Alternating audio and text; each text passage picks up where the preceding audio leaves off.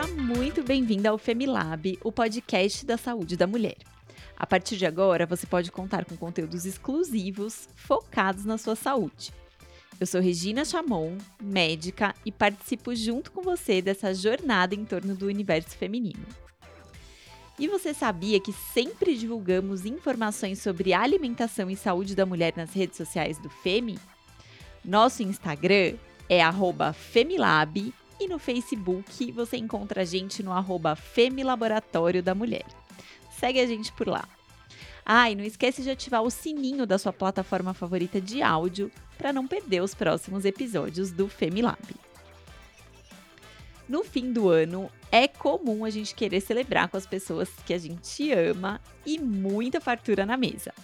Afinal, esperamos o ano todo para comer algumas comidas que são típicas dessa época e é possível fazer isso sem exageros.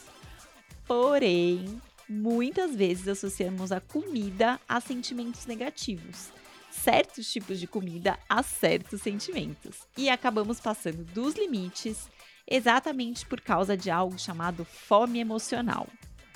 Uma pesquisa da ABESO, a Associação Brasileira para o Estudo da Obesidade e Síndrome Metabólica, mostrou que 64% das pessoas comem em excesso para lidar com a ansiedade e o estresse. Eu tô dentro dessa estatística, gente. Afinal, como é que a gente pode aproveitar as festas de final de ano sem exagero e sem culpa? Hoje nós vamos conversar com uma nutricionista especialista no assunto sobre alimentação saudável e táticas para aproveitar da melhor forma possível. Vem com a gente?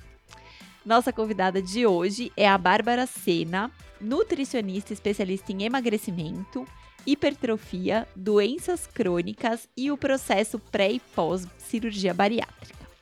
A Bárbara é portadora de diabetes tipo 1 desde 2009, insulino dependente e usa bomba de infusão de insulina. Bárbara, seja muito bem-vinda aqui ao Femilab.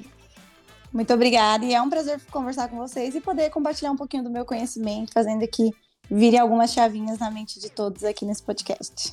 Muito bom. Olha só, a gente fez algumas pesquisas aqui para o nosso episódio e, segundo a Organização Pan-Americana de Saúde, uma alimentação saudável ajuda a gente a prevenir uma série de doenças: diabetes, acidente vascular cerebral, enfim, várias doenças crônicas. Eu queria começar te perguntando sobre os benefícios da alimentação saudável. Então a gente viu que tem benefícios aqui para o corpo, né, na prevenção de doenças, mas queria saber se também tem benefícios para a nossa parte emocional, para a nossa saúde psicológica.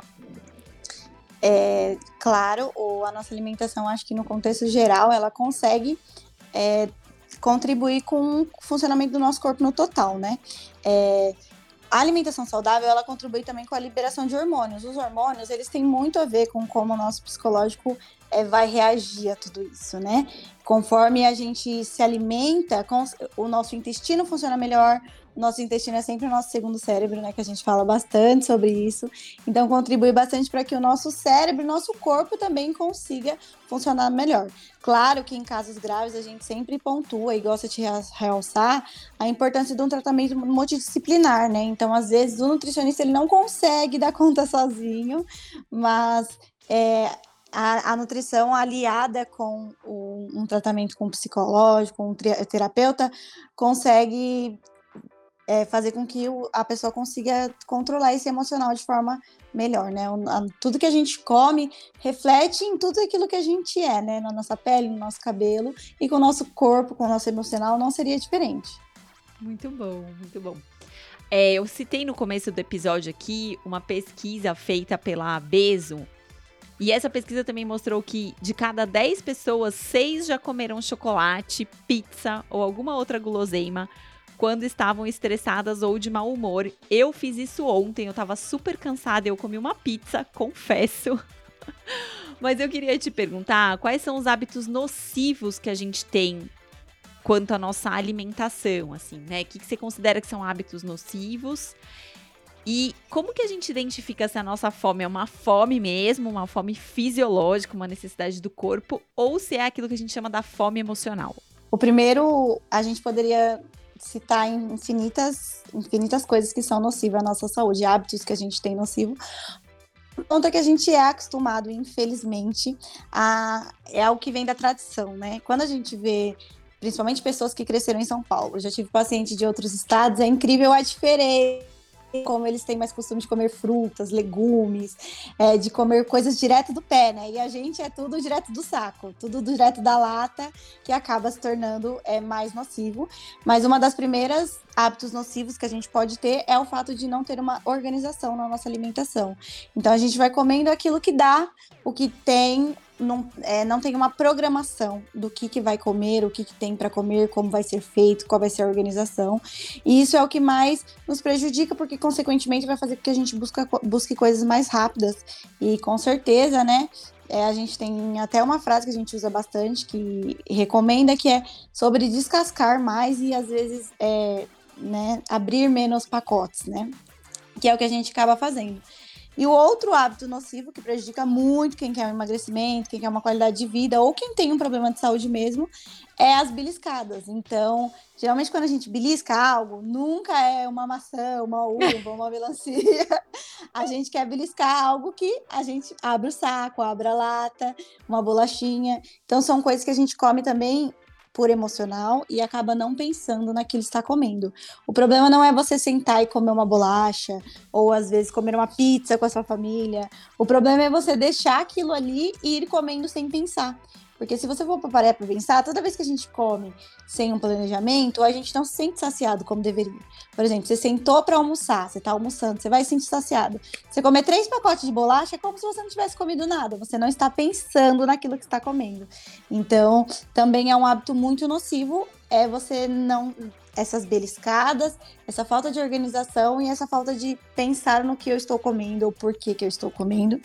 É uma das coisas que a gente faz mesmo, também que eu comento aqui em casa, tento corrigir, é o comer por comer. Então, às uhum. vezes, a gente não tá com vontade, o problema não é comer com vontade. A gente não tá com vontade, a gente não tá com fome, a gente só quer comer.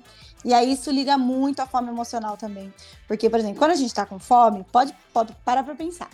É, se vir um arroz com ovo, você vai comer aquilo como se fosse um filé mignon, uma picanha. Você vai, sua boca enche de água. Se você tiver com fome. E se você tá sem fome é, fisiológica, fome, assim mesmo, né?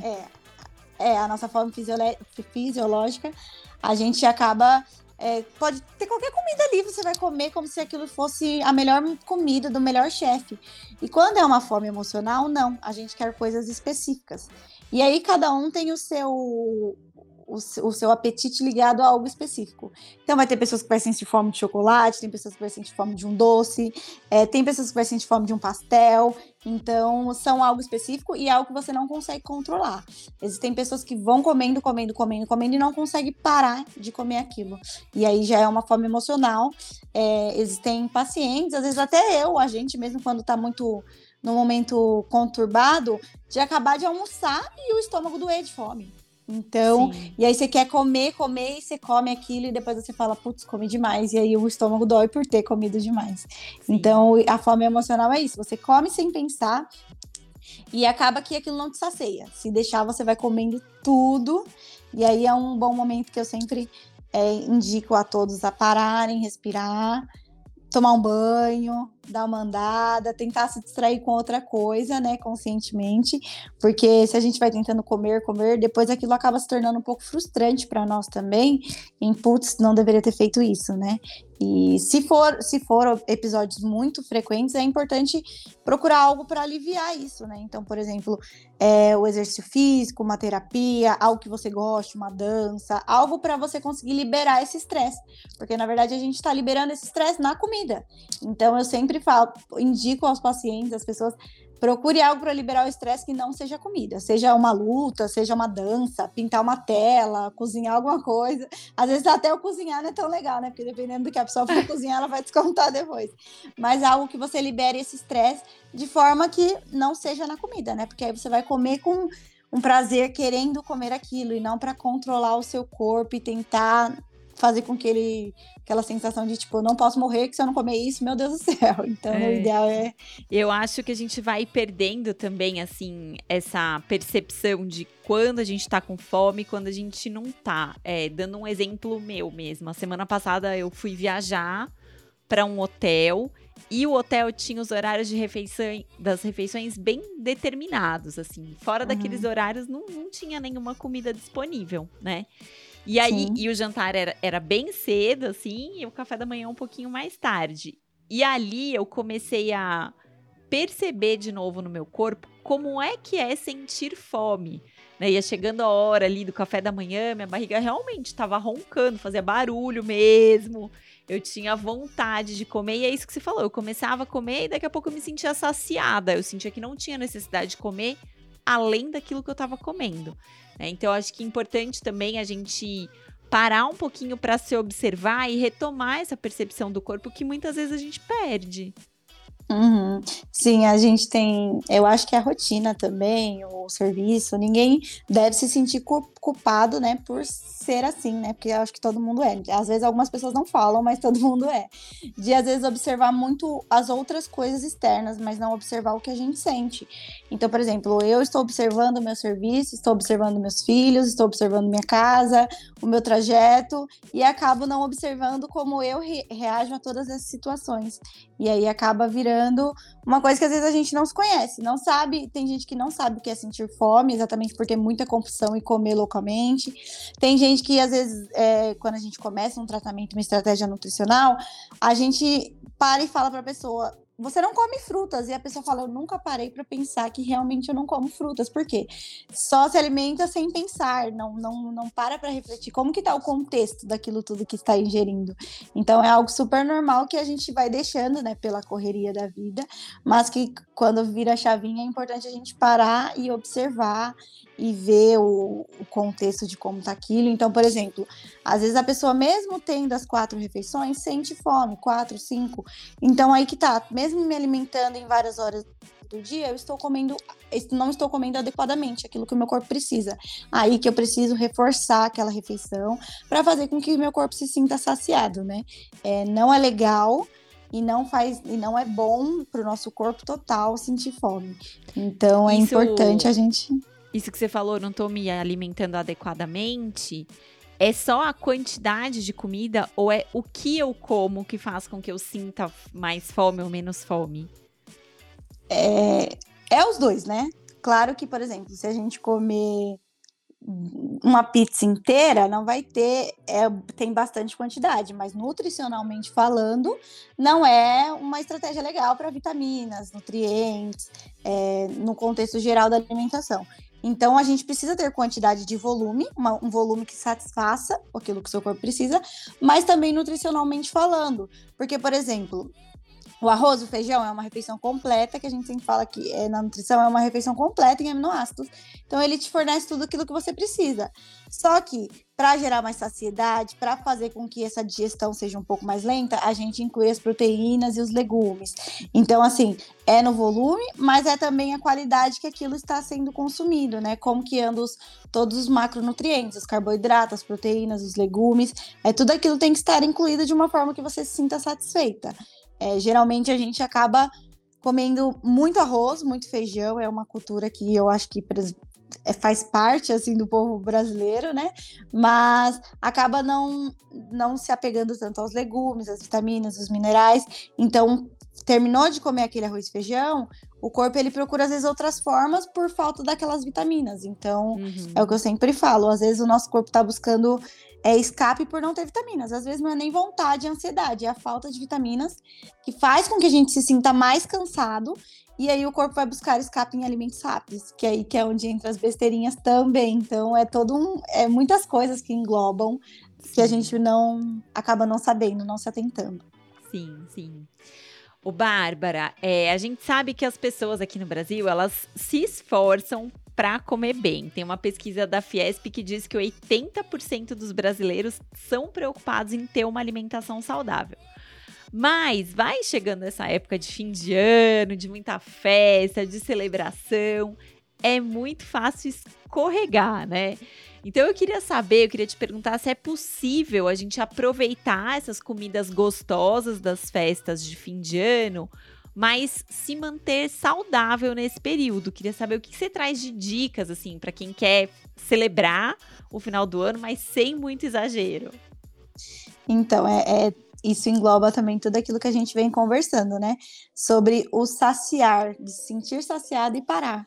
Então, é, a gente a gente fala da saúde, existem vários âmbitos, né? Quando a gente fala em ser saudável, o âmbito psicológico, o âmbito físico, o âmbito é, clínico, todos esses âmbitos são inclusos na, quando a gente fala da palavra saúde.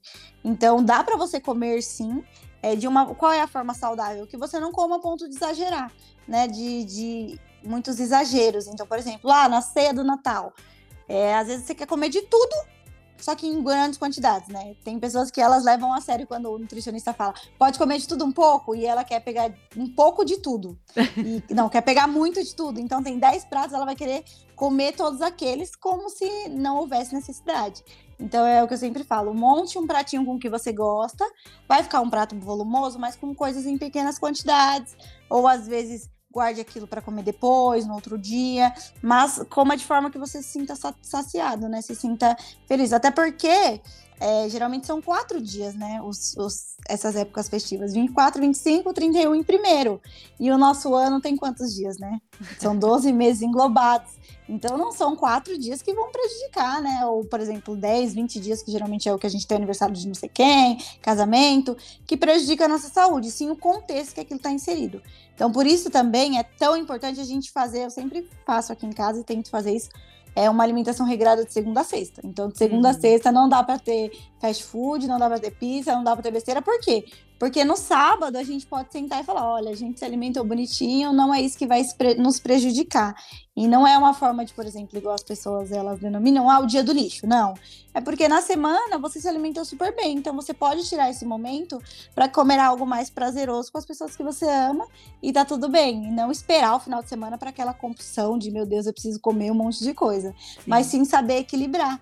Porque se a gente deixa, infelizmente, a gente acaba comendo esses alimentos todos os dias, porque é muito mais prático, fácil. Então acaba se deixando. E levar. vicia um pouco o paladar, né? Eu acho que, sei lá, vicia. depois que a gente come uma pizza, se for comer uma folha de alface, o alface nem tem gosto, né? Então é. acho que a gente vai ficando com o paladar viciado. Você estava falando aí dos quatro dias do final do ano, eu lembrei uma máxima popular, né? Que diz que não importa muito o que a gente come entre Natal e Ano Novo.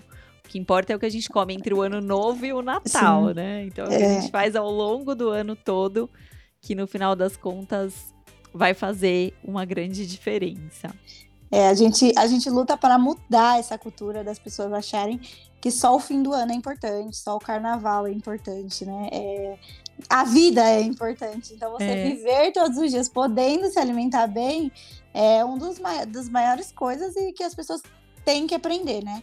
A, não não existe um momento para você melhorar a sua qualidade de vida porque você quer mostrar para alguém que você tá bem, né? Porque geralmente melhora querendo verão, mostrar que tá né? mais magro, é. verão. É. Não, a vida ela tem que ser para quando chegar esses momentos você não sofrer, né? Sim. Então você você abdica um pouquinho e aprende a se controlar o ano todo para nesses momentos você nem se preocupar com isso, né? Você poder ser feliz tranquilamente.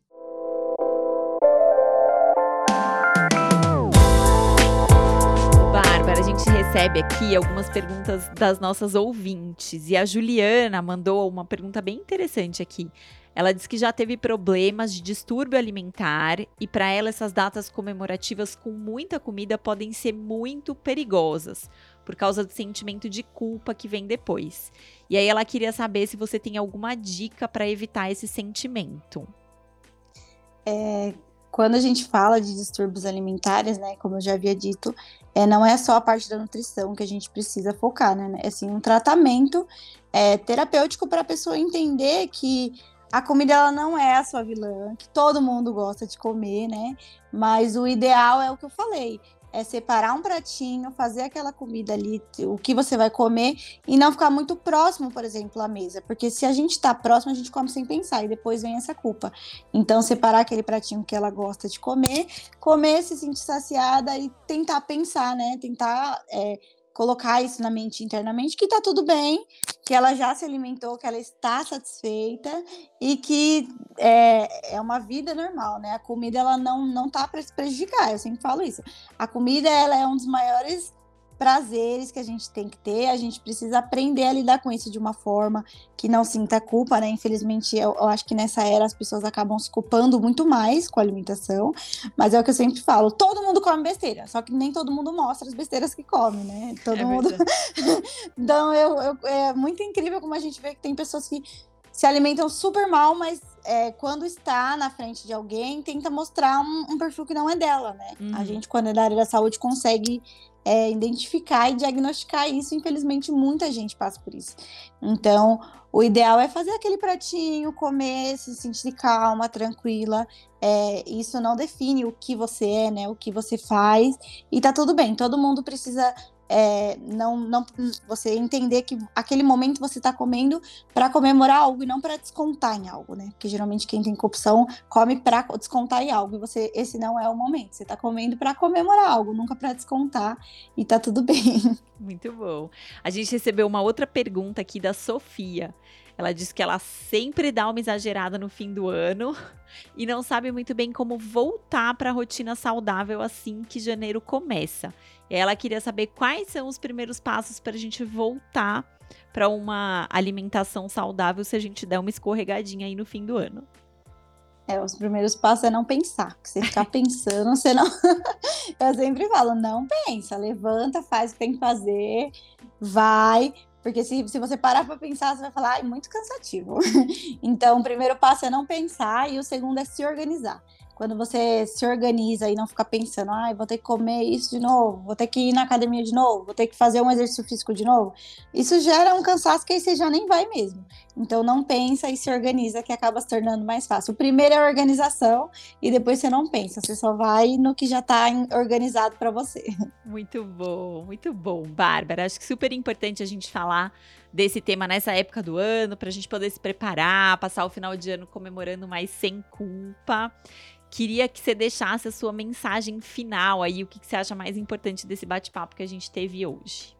O mais importante desse bate-papo, com certeza, foi tentar passar para vocês um pouco que a nutrição ela sempre vem para nos ajudar, né? Não veja a nutrição como uma culpa. Às vezes a gente sofre tentando bater a cabeça sozinho, tentando fazer tudo sozinho e, e nem tudo a gente consegue fazer sozinho, né? A gente precisa sempre de algum ponto, de alguém para nos dar um toque, para nos ajudar. E a nutrição ela vem para isso, para te ajudar. Não veja como uma restrição, como uma culpa, como com não um pode. Castigo. Nunca é. É, não veja a nutrição como um castigo. Nunca é apenas não pode, e sim quando eu posso, né? Então, não é que você não pode comer algo que você goste, sim quando você pode comer, quanto você pode comer. Então, é o recado que eu tenho para dar é esse. Não veja é, a parte da saúde em si, o exercício físico, o esporte, é, a sua questão de cuidar de si como uma culpa, e sim como uma questão que pode te ajudar a viver melhor, a se sentir bem. Então, às vezes, a gente reluta muito, se sente cansado, dorme mal, se sente estressado, ocioso, se sente culpado também por não conseguir dar conta de tudo.